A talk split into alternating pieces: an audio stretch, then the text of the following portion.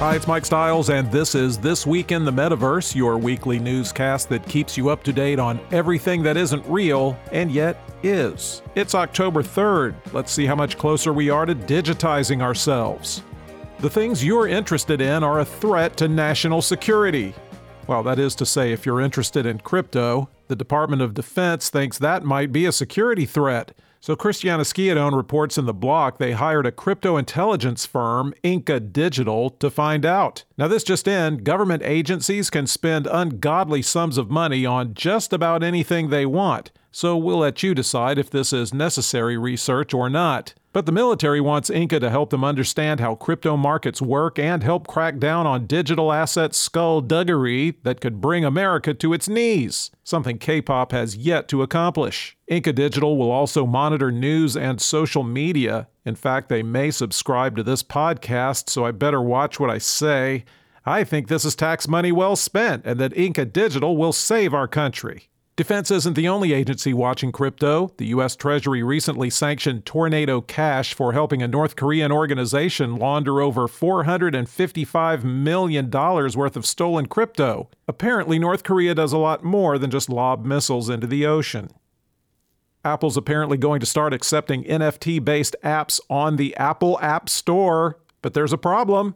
NFT companies say Apple's quote unquote standard 30% transaction fees are so unreasonable it negates NFT apps being in their store at all. Aidan Ryan at The Information was first to confirm NFTs could be sold on Apple App Store apps, but every time there's an NFT sale, that gets subjected to Apple's 30% chomp out of the revenue. What does Apple do to earn that huge piece of the pie? Absolutely nothing other than simply allowing the app to exist in its store. The CEO of Epic Games, Tim Sweeney, said it's a grotesquely overpriced in app payment service. In fact, Fortnite disappeared from the App Store when Epic tried to get around the fee structure. Others say the consistent copying of this attitude by Apple will only help crypto native competitors.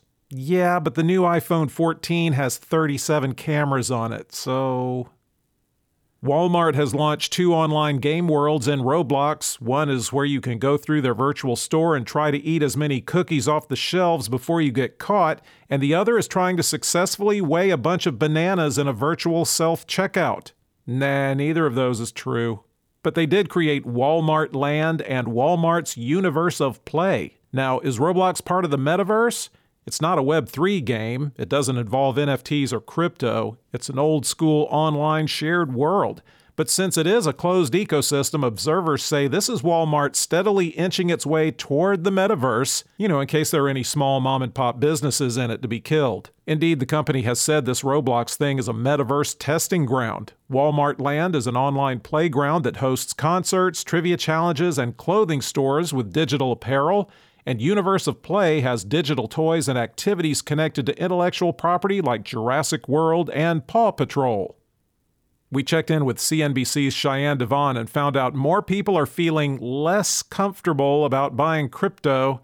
This year, only about 21% of Americans feel comfortable investing in it, according to Bankrate.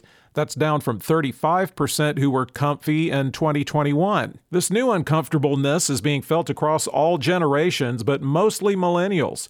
Is everyone just having an unjustified anxiety attack? Not really. Not when you consider $2 trillion has been wiped off the crypto market since November of last year. That's enough to give even the most delusional optimists sudden onset hair loss. James Royal of Bankrate says the major crypto are 70% off their highs, so the shine has kind of come off the coins. Young people bought it not because they necessarily understood it, but it was more like they were playing the lottery. Royal says the best way to make money from crypto right now is to find someone more foolish than you are.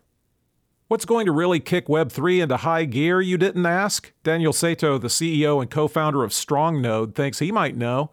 It's censorship. He says a lot of people are starting to think the internet isn't the free and open platform it was anymore. But Web3 is still relatively censorship free. Daniel gives all kinds of examples of current internet censorship, like China's Great Firewall. That allows some info to flow in and out, but the overall narrative is pretty controlled. In the US, Facebook and Twitter are known to actively censor content they say is misinformation, but that later turns out to be quite true. The key to being able to censor is to control the infrastructure and hide what the country or company is doing.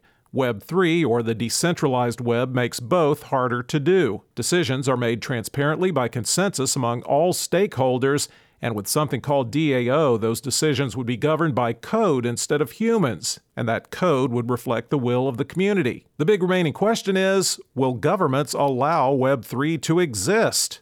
I know where my bet is. I don't know about world governments, but Warner Music Group wants to get its artists into Web3. Sander Lutz at Decrypt reports the music conglomerate is partnering with OpenSea's NFT marketplace to help make that happen. So let's say you're Blake Shelton.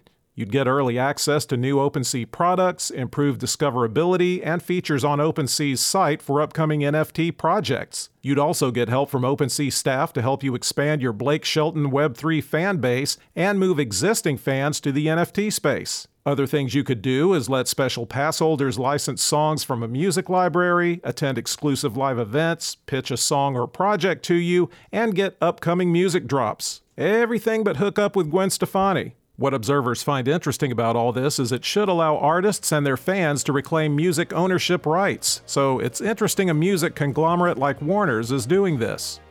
That's what we've got for you this week. Subscribing is easy and free, so asking you to do so isn't asking much. And we'll be back next week.